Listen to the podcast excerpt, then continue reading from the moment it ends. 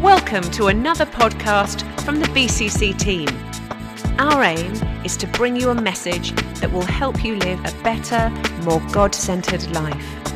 For more information, go to bccweb.com.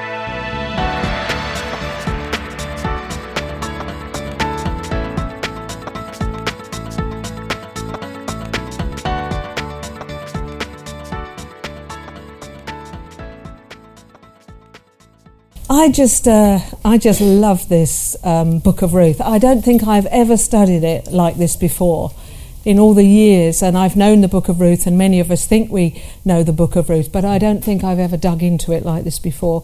And I really, really have enjoyed what we've done over these last six weeks. And um, I can't get it out of my head because week by week I know that I'm probably going to get another t- turn, and therefore I'm listening and I'm absorbing and putting together what God is saying. And interestingly, we don't talk about it in between. Um, so God is obviously speaking to us and through us, and for me, that's a huge delight that God is actually saying something to us um, as a body here.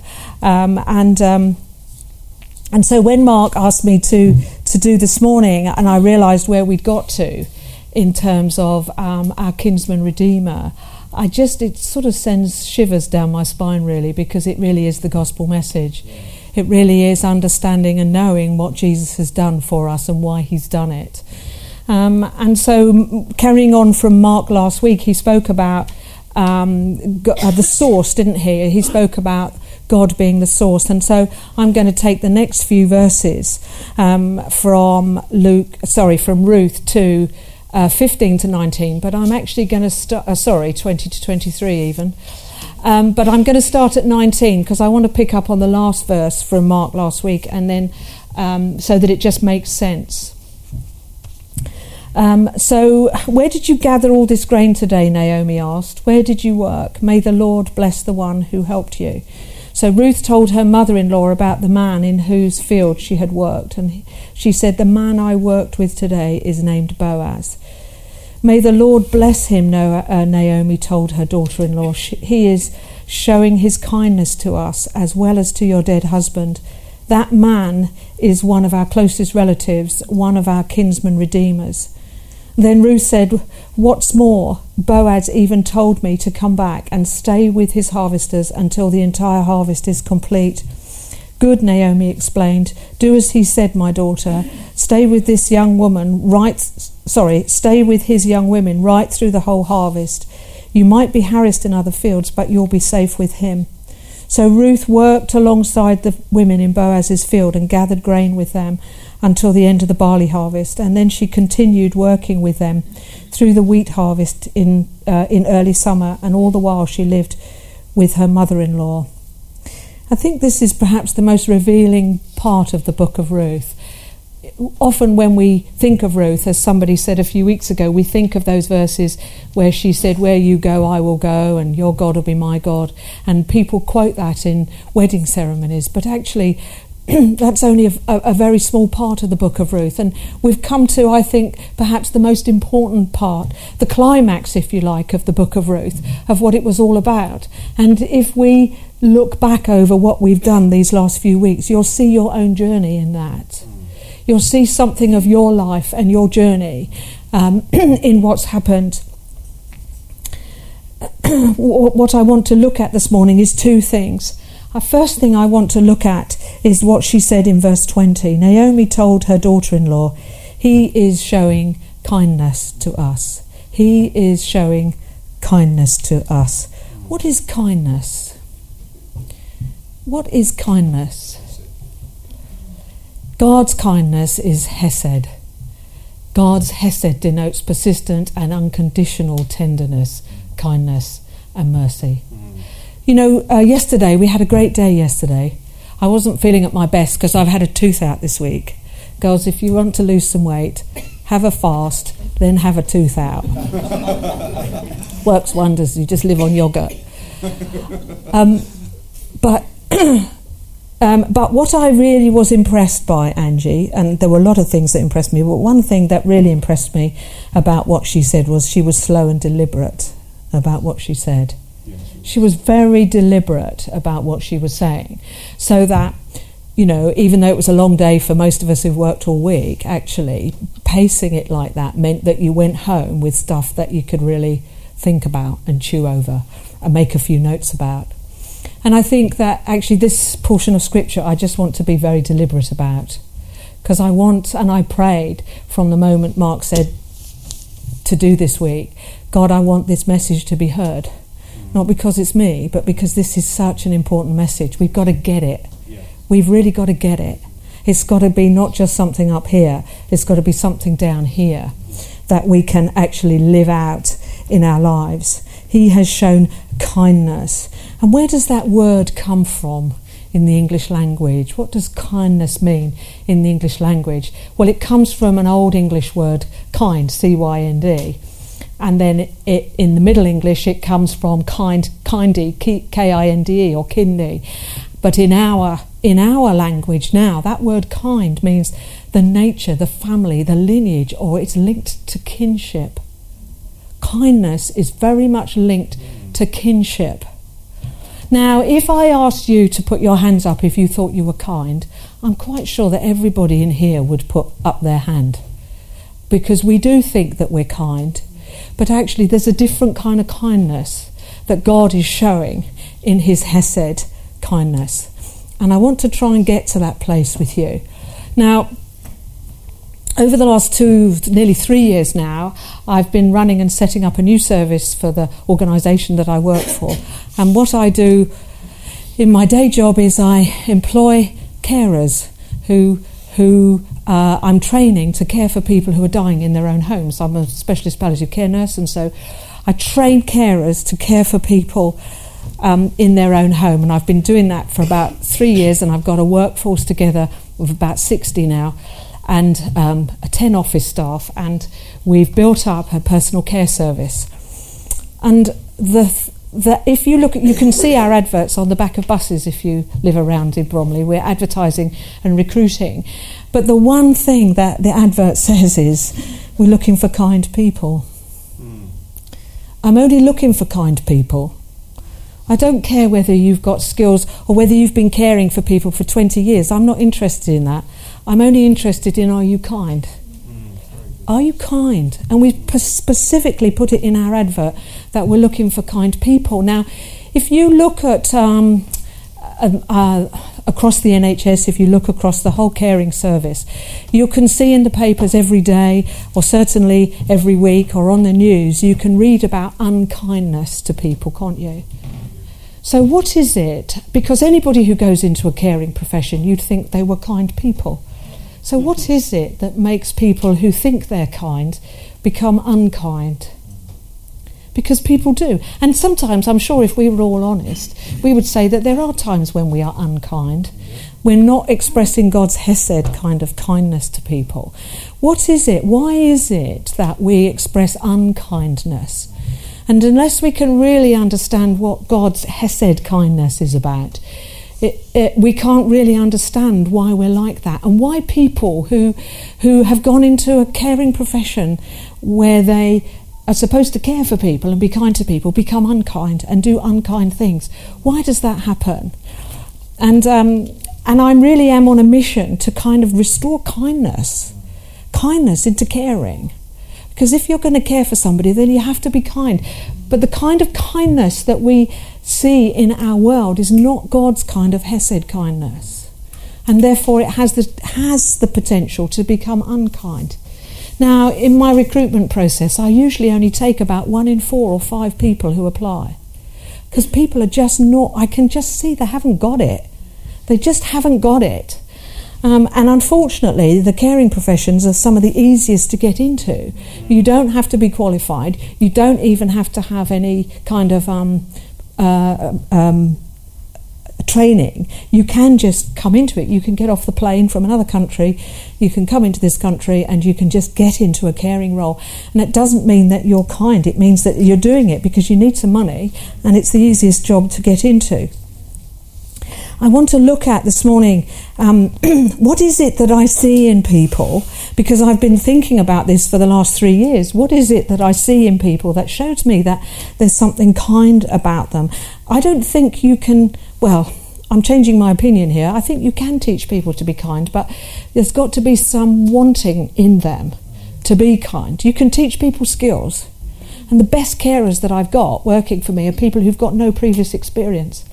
Because I haven't had to kind of wipe their software uh, in the way that they've been, you know, sometimes people say to me, Oh, I don't want to do it your way, I want to do it the way I've been trained. And I say, No, you're not going to do it the way you've been trained. You're going to do it the way I want to show you, or don't work for me.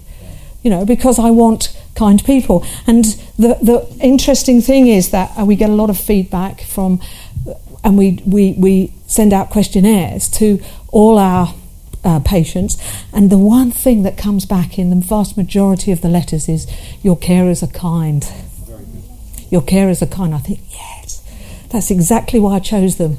I don't, you know, they might have got it wrong. They might. People don't remember. You know, when you have an interaction with people, they don't remember what you say. They remember how you left them feeling. Yeah. Yeah. They remember how you left them feeling.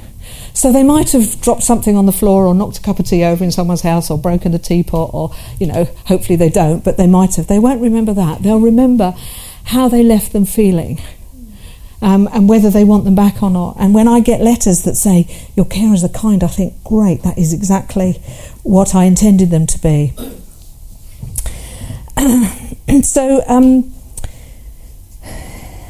if we think about kindness being related to kinship, um, it, is indi- it indicates what we are, who we are, and the fact that we're linked together in the present and across time.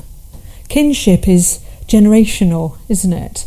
And so, if we're kind and if we're thinking about lineage, if we're thinking about kinship, it's an indication of who we are and what we are. Kindness is both an obligation to one's kin, born of an understanding of our connectedness, and the natural expression of our attitudes and feelings arising from this connectedness. Kinship is imbe- kindness is embedded in kinship. So when Boaz saw Ruth, and he knew that she was of his kin, he showed kinship to her. He showed kindness to her because she was indirectly or directly related to him. So, people who are rooted in a sense of kinship with each other are inclined to be attentive towards each other's needs. So, you are attentive towards your family needs, aren't you? Your parents, your, I cared for my parents when they were both alive. I saw it as part of my responsibility because they were my kin. And so you have a responsibility towards your children. They are part of you, your kinship. And so you are drawn so I'm drawn towards helping all my nieces and nephews because I see them as part of me. They've got same same DNA as me. They're a part of me. So when you when you you automatically are able to show kindness to them because they are a part of you. I feel they're a part of me even though I didn't give birth to them. They are a part of me. They're part of my lineage. They're part of my family. kinship, sorry, kindness is kinship felt and expressed in what we do. And it emerges from a sense of common humanity. We are of the same kind. We are of the same kind. So when I show kindness to other people, do I recognize them as my kin? Do I recognize them as someone of my kind? If you think about the armed forces, they put a lot of emphasis on drill and discipline of chain of command, but they also put a very strong emphasis on that connectedness and that loyalty and that kinship. So when people are fighting and they're in the war and they lose one of their comrades, you could I don't know whether we can really understand. I've never been to war, but can understand the loss that they feel because that's one of their kin. It's one of their kind. It was someone who they'd put their life in their hands. It was somebody who they recognized as not just another soldier in the army, but one of them, one of their kind. And therefore, they had a sense of loyalty to them, and now they've lost that person. What is it to be kind? Kindness is a behavior marked out of a concern for others. But it has to be more than that, doesn't it? There has to be a recognition of the kinship that we that that is in that world and it, word. Sorry, and if we look at the world today, we might want to ask ourselves the question: What's happened to kindness? what has happened to kindness? Why are people not kind? Why are why do we fight? Why do we war? Why are people not kind to each other? Why do we not see that kinship with each other? Because after all, are we not of one kind? When God created us, didn't He say, we are created in the image of God after His kind? Hmm. We are created, we are all each other's kin. We are all after the same kind, whether it's in here or out on the high street, whoever. You know, when I look at people that I see, whatever difficulties they present to me, whatever problems, however horrible they are to me, they are still created in the image of God. Yeah. That was the substance. That was so therefore we are of one kind. So my kindness or God's kindness towards us is not dependent on how you are toward me. If I'm going to express God's kindness and kinship to you, then it's not dependent on how you are to me, it's dependent on how I am with God in allowing that kindness to come through. In the Second World War, and I wasn't alive then, but um, uh, men and women laboured together, didn't they? They fought together, they were wounded together, they bereaved together. There was a sense of the common good, wasn't there? And after the war, there was that whole sense of, of, of kinship in let's get the country back on its feet. Let's share what we have. Let's do what we need to do. Let's work for the common good. What's happened to that? Do we think of the common good? I don't think we do generally. We don't think of the common good. We don't think of that whole kind of let's make this work, let's pull together. We haven't got that whole sense of camaraderie. There is there was an expression in and, after that war of everything being shared together, wasn't there? Of rebuilding the country together. There was that sense of communal well being. Don't answer this, but how many of you know your neighbours? How many of you know who you live next door to, and who lives next door to them, and who lives next door to them? Do you know them by name? Do you ever speak to them? I can remember when I was growing up, everybody in Shirley knew me and would dob me into my parents. everybody. I'd come home from school and my mum would go whack. And I'd say, What was that for? And she'd say, You were smoking on the bus this morning. and I'd say, How do you know? And she'd say, Oh, Mrs. So and so told me. And then she'd go whack, and I'd say, What's that for? And she'd say, That's for next time. in case no one sees you. you know, when I grew up, everybody in the borough knew me. I couldn't get away with anything. We knew all our neighbours. I was part of a church community, but that's not the point, you know. Everybody knew our family because we were such a big family. And so people would dob me into my parents. And so we don't have that now, though, do we? Bless my mum, I loved her dearly. um, but we've lost that sense of community. Now, we were we met as senior leaders a short while ago, and we were talking about that whole thing. How do you restore community? You know, well, I think you can kill people with kindness. I think you can show kindness to people. People respond to kindness. People respond to the kind of Hesed kindness that, um, that uh, God is wanting to express to us. it's about pursuing the well being of others. And when we stop and look at others, and if we stop and look at others and stop focusing on ourselves, we will start to breed kindness. It's when we focus on ourselves that we stop breeding kindness and, in fact, we breed unkindness. One of the most problematic aspects of kinship today is to decide who is your kin. Who is your kin? Who is of your kind? And I'm sure if we were honest, we'd sit down and say, well, he is, she is, he is, they are, mm, he's not, she's not. You know, who is of your kind? But as far as God's concerned, we're all of his kind. We're all of his kind because we're all made in the image of God. He said, After our kind, he made them. Yeah. Jesus never focused on himself. He never focused on himself. He was always thinking about others.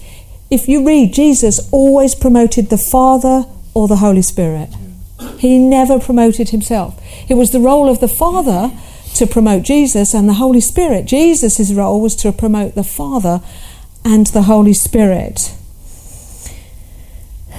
Uh, Jesus said in Ephesians, Be kind to one another. Be kind to one another. Be tender hearted.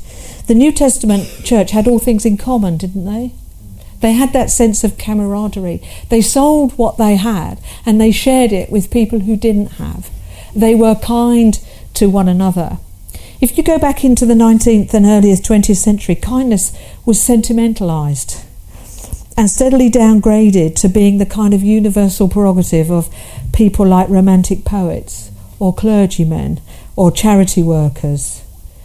And unfortunately, kindness was feminised and it's presumed to be something that tender hearted women do to show kindness. And it, unfortunately, kindness became seen as weakness, mm. not as a strength. And it's become feminized, and that's basically where it's remained. Men, you can be kind. We can all be kind because we are of His kind and we're reflecting His Hesed kindness to others. Kindness is not a soft sentimental feeling or an action, it's a binding, creative, and problem, problem solving force. And it inspires and it focuses and the imagination and the goodwill. You know, when I when I'm on the phone and patients and families and they're screaming and shouting at me and don't think they don't because they do they're screaming and shouting at me because they're frustrated or angry or something hasn't happened I just have to really bite my tongue, focus my mind, and be really, really kind. Because when I do that, it just whew, pulls the rug from underneath them. When you're really kind to people, they actually kind of they, they don't know they're they're knocked off their balance. But so often, because of our own self-interest, when people are unkind to us, we want to retaliate. Well, if that's what you think.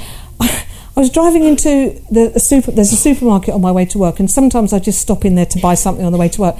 And it isn't really got an in-out drive. It doesn't say only in or out that way. Uh, but um, I kind of was going in as someone was coming out, and she thought I should have gone in the other way. So she winds down a window and she's at me, you know. Oh, I, I thought, hmm, you got outside the out the wrong side of bed this morning. You know, what is all that about? All I've done is drive my car in, and she's just. so I went. I didn't wind my window down. I just went. Um, I just went. and I just thought, man, you know, some people's lives are just so stressful, aren't they? Um, but when people are unkind, now I could have wound my window down and said, What do you think you're doing? Telling me where I should drive my car? I in, you know. But no, I just think you can actually, you know, you can pour oil on a, uh, oil on the fire or you can pour water on the fire. And uh, you can you can show kindness to people and it just pulls the rug out from under their feet. that woman, she was having a bad day. And it was only seven o'clock in the morning. I mean, it was, it was obviously a bad day for her. um, um, Mark mentioned last week about Katie Cutler. You know, she saw this uh, elderly pensioner who'd been mugged and she set up a website, didn't she, to now they've had to close the website now because they've got three and three thousand. £329,000. Fantastic. And they've had to say, stop, stop sending your money.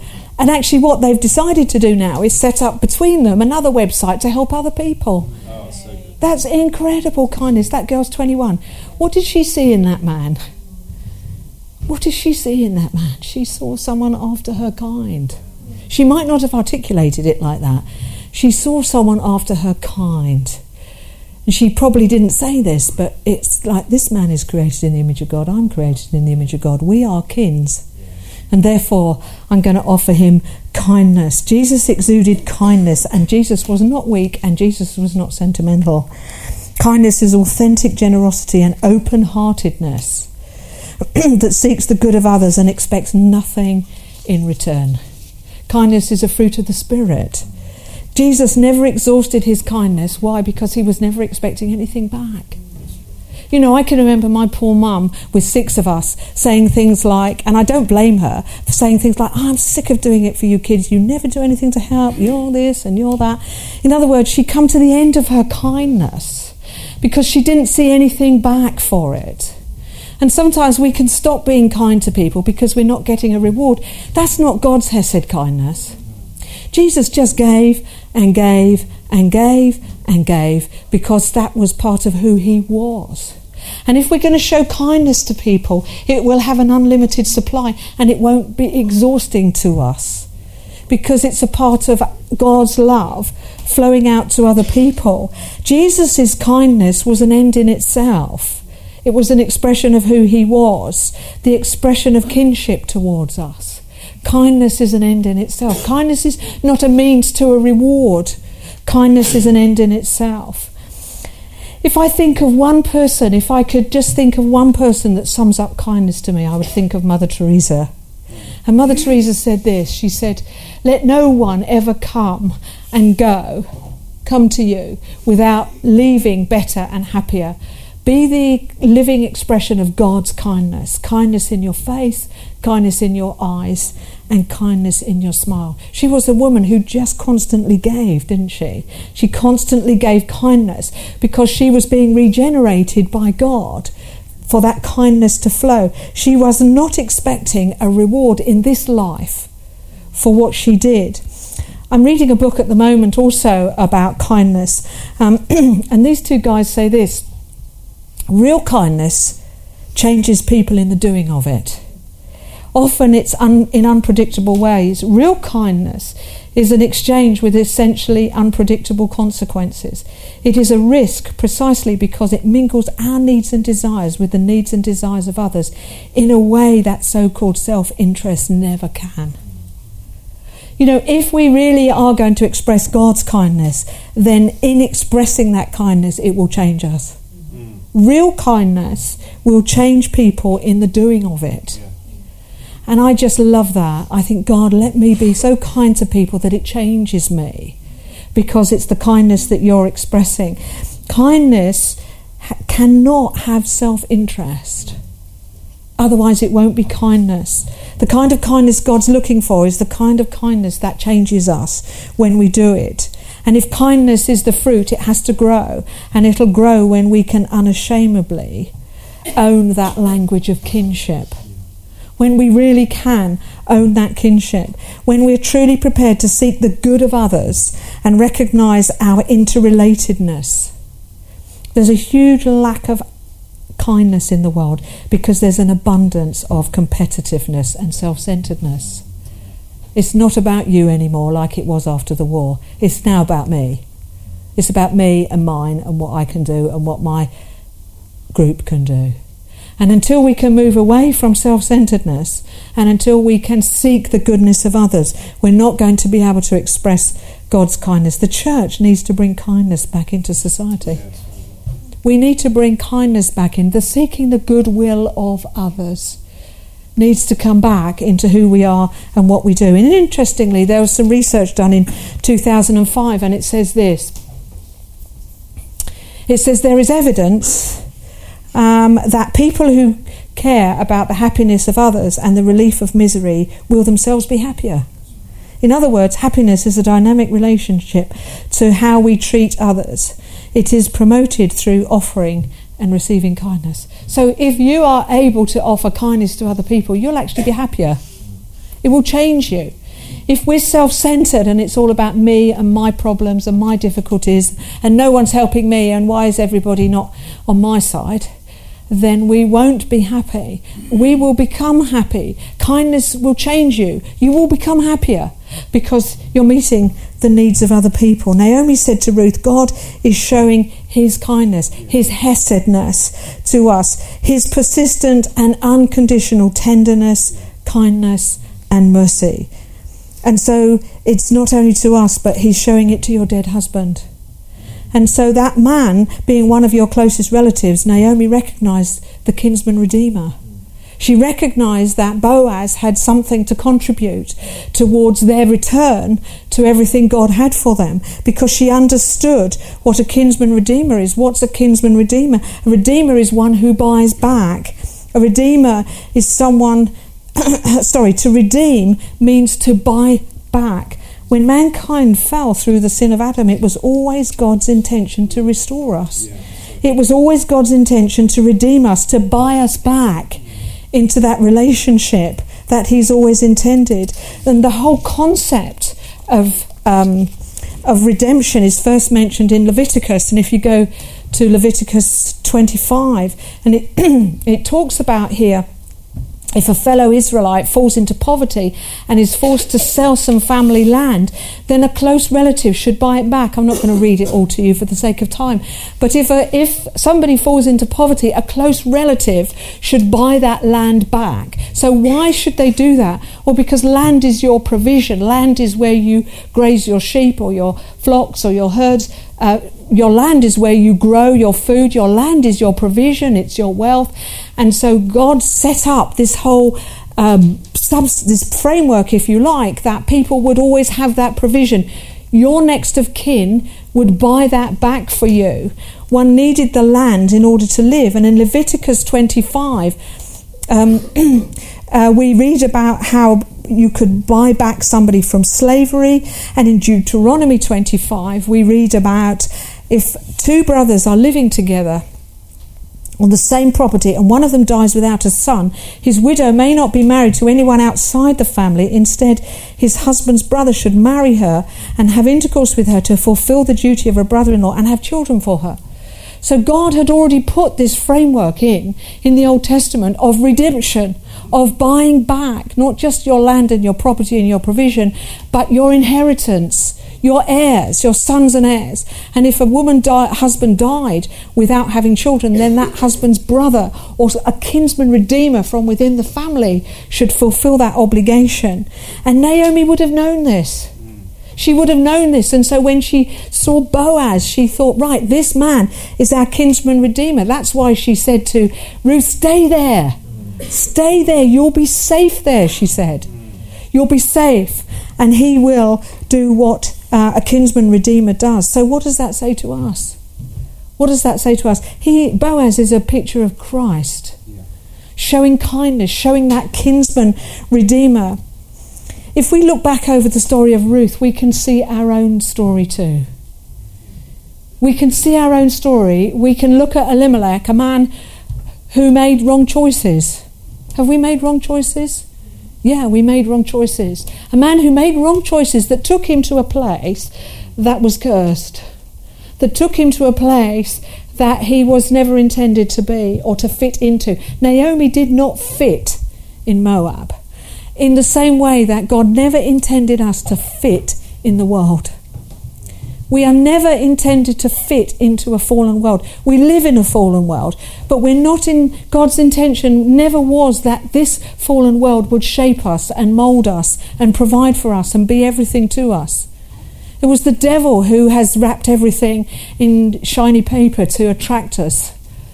God's intention, he says, be not conformed to the image of this world. Be not akin. Be not of the kind of the world, he says. Be transformed, he says, by the renewing of your mind. We, we were never intended to fit in this fallen world and have this fallen world be everything to us. and so we can see that she never fitted. We, Naomi never was the right fit uh, for Moab. And when she saw that God was providing, she made a decision, didn't she? She made a decision to go back. The prodigal son made a decision. He came to his senses. He went to the Father. And somewhere along our, la- our journey, we've made that decision, haven't we? To come back to the Father, to come to the Redeemer. And Christ has already, God has already set that whole thing in place in Jesus Christ. When God created us, He said, You are my kin. You are after my kind. And in his foreknowledge, he knew that we would need to be restored. And at the same time, uh, that sin separated us from Him, He was positioning Himself to redeem us back. At the same time that Adam was falling in the garden and God was casting him out, God was already putting in place a plan to redeem us back. Such was the fact that God said, You are after my kind, I want you back. One of the things we heard from Angie yesterday, and she explained it so well to us, was that the purpose of being of God's kind, where we feel valued, where we feel loved, where we feel um, our sense of identity and purpose. And when we're not under that um, relationship with God, we're going to look in this world where we are not of its kind to get those needs met, to be loved and accepted and valued um, and find our meaning and purpose. It's never intended to be in the world, it's intended to be in God. And therefore, God, knowing that, um, had already put in place through Himself, through Christ, a way of restoring us back. And we read in Galatians 4, and it says, And when the fullness of time had come, God sent forth His Son, made of a woman, made under the law to redeem them that were under the law, that we might receive the adoption of sons. So think back to that law in the Old Testament that God set up that when a woman dies, husband dies, a kinsman redeemer, somebody from within the family, would join with that woman to produce an heir. Jesus has set that up. God has set that up for us in Christ Jesus. That because we have died through our our fallen world, He has sent His Son as a man to redeem us so that we can not just be redeemed, but so that we can become an heir. To fulfill the law, because we were under the law at that time before Christ, that we might receive the adoption as sons, and because of son, we are sons, we can cry out, Father, Father. We can call him Father because he has now redeemed us back as one of his kind. Under the law, God made himself born of a woman. He had to come in the flesh, he had to come as one of us in order to redeem us back to the Father. How did he do it? Titus 2 tells us this For the grace of God, I love this verse, for the grace of God that bringeth salvation has appeared to all men. Yeah. He's now shown us. Not only did he set it up, but he's revealed it, teaching us that denying ungodliness and worldly lust, that we should live soberly, righteously, and godly in the present world, looking for that blessed hope and the glorious appearing of the great God and our Saviour Jesus Christ, who gave himself for us that he might redeem us, he might buy us back because we're after his kind, and free us from iniquity and purify us to himself as a peculiar people zealous for good works. He gave himself through his death on the cross. He became our kinsman redeemer because we are after his kind. He delivers he has delivered us from the curse of the world. He has delivered us from that in the same way that Naomi was delivered from when she came out of Moab. Um, Galatians 3:13 Christ hath redeemed us from the curse of the law being made a curse for us Cursed is everyone who's hung on a tree. So, as a Redeemer, He has bought us back lock, stock, and barrel because He recognized He made us after His kind. He has restored us to be after His kind. He's bought us for Himself out of the curse, out of destitution, and made us His own. Hmm. It's God's plan to redeem us, not just as a person, but everything that pertains to us. So He's redeemed our life our identity, our purpose, our provision, our land, as you, if you want. God has redeemed everything, and He's restored everything as it was, how He originally intended it, how He started it, and He's done it legitimately yeah. by becoming a man, by coming to earth, by becoming one of us, so that we might become one of Him. Yeah. That's how He's done it. So now in Hebrews 2. So now Jesus and the ones who makes he makes holy have the same Father. The, K, the King James Version says, are all of one. So now Jesus, who makes us holy, has made us as one with the Father. That is mind blowing. But He has made us as one of His kind with the Father. That is why Jesus is not ashamed to call them His brothers and sisters. Jesus is not ashamed to call me His sister. He is not ashamed to call you His brother. Why? Because I'm after his kind and he's redeemed me. And he has said to God, I will proclaim your name to my brothers and sisters. I will praise them among the assembled people. And he also said, I will put my trust in them. That is, I and the children God has given me. Because God's children are human beings made of flesh and blood. The Son also became flesh and blood. For only as a human could he die and only by dying could he break the power of the devil, who has the power of death. This is the only way he could free us all who have lived their lives in fear, sorry, lives as slaves in fear of dying. And because of our relationship with God, God has broken through the first Adam, and God sent Jesus as the last Adam to restore it back. The world was broken through the first Adam but Jesus became the last Adam and restored it and redeemed it and brought it back. However, our relationship with God has to be a choice. It has to be a choice. He's set before us a table in the presence of our enemies. It has to be a choice. We have to come and eat. We have to come and allow God to f- build within us that fruit of the Spirit, that Hesed kindness that He wants to express to the world. I love that um, do you want to come back? I love that expression, uh, that verse in Lamentations. It says, The steadfast love of the Lord never ceases. The loving kindness, that Hesed, loving kindness of God never ceases. His mercies and compassions never come to an end, they never fail. You know, church, this morning I, I look around the room and I know most of us are believers, but you know, there's another level in what God wants to show us and teach us through this, in what He has restored to us, in what He has brought back to us, in His kindness to He wants to show to the world. Because I'm sure that that kindness is what will draw people. One of the things that will draw people if we can allow God to flow through us. Amen.